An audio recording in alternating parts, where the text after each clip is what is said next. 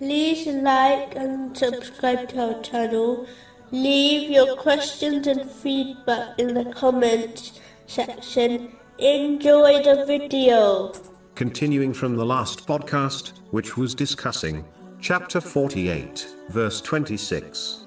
But Allah sent down His tranquility upon His messenger and upon the believers, and imposed upon them the word of righteousness. Righteousness, meaning adopting piety, has been discussed in great detail in a separate podcast series titled, What is Piety? But the following is a summary of its aspects. Piety can be defined as when one dedicates their heart and actions to the obedience of Allah, the Exalted, and turns away from the obedience of everything else, unless their obedience invites towards the obedience of Allah, the Exalted, such as the obedience of the Holy Prophet Muhammad, peace and blessings be upon him.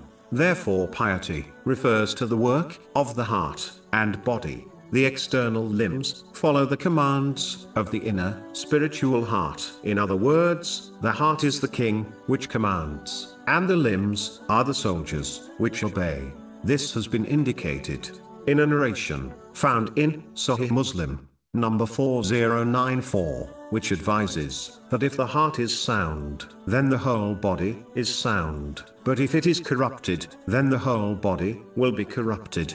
The Holy Quran has advised that a person can only achieve success when their spiritual heart is sound. Chapter 26, verses 88 and 89. The day when there will not benefit anyone wealth or children, but only one who comes to Allah with a sound heart.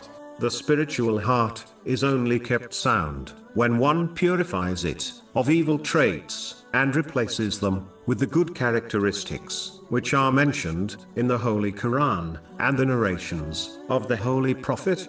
Peace and blessings be upon him.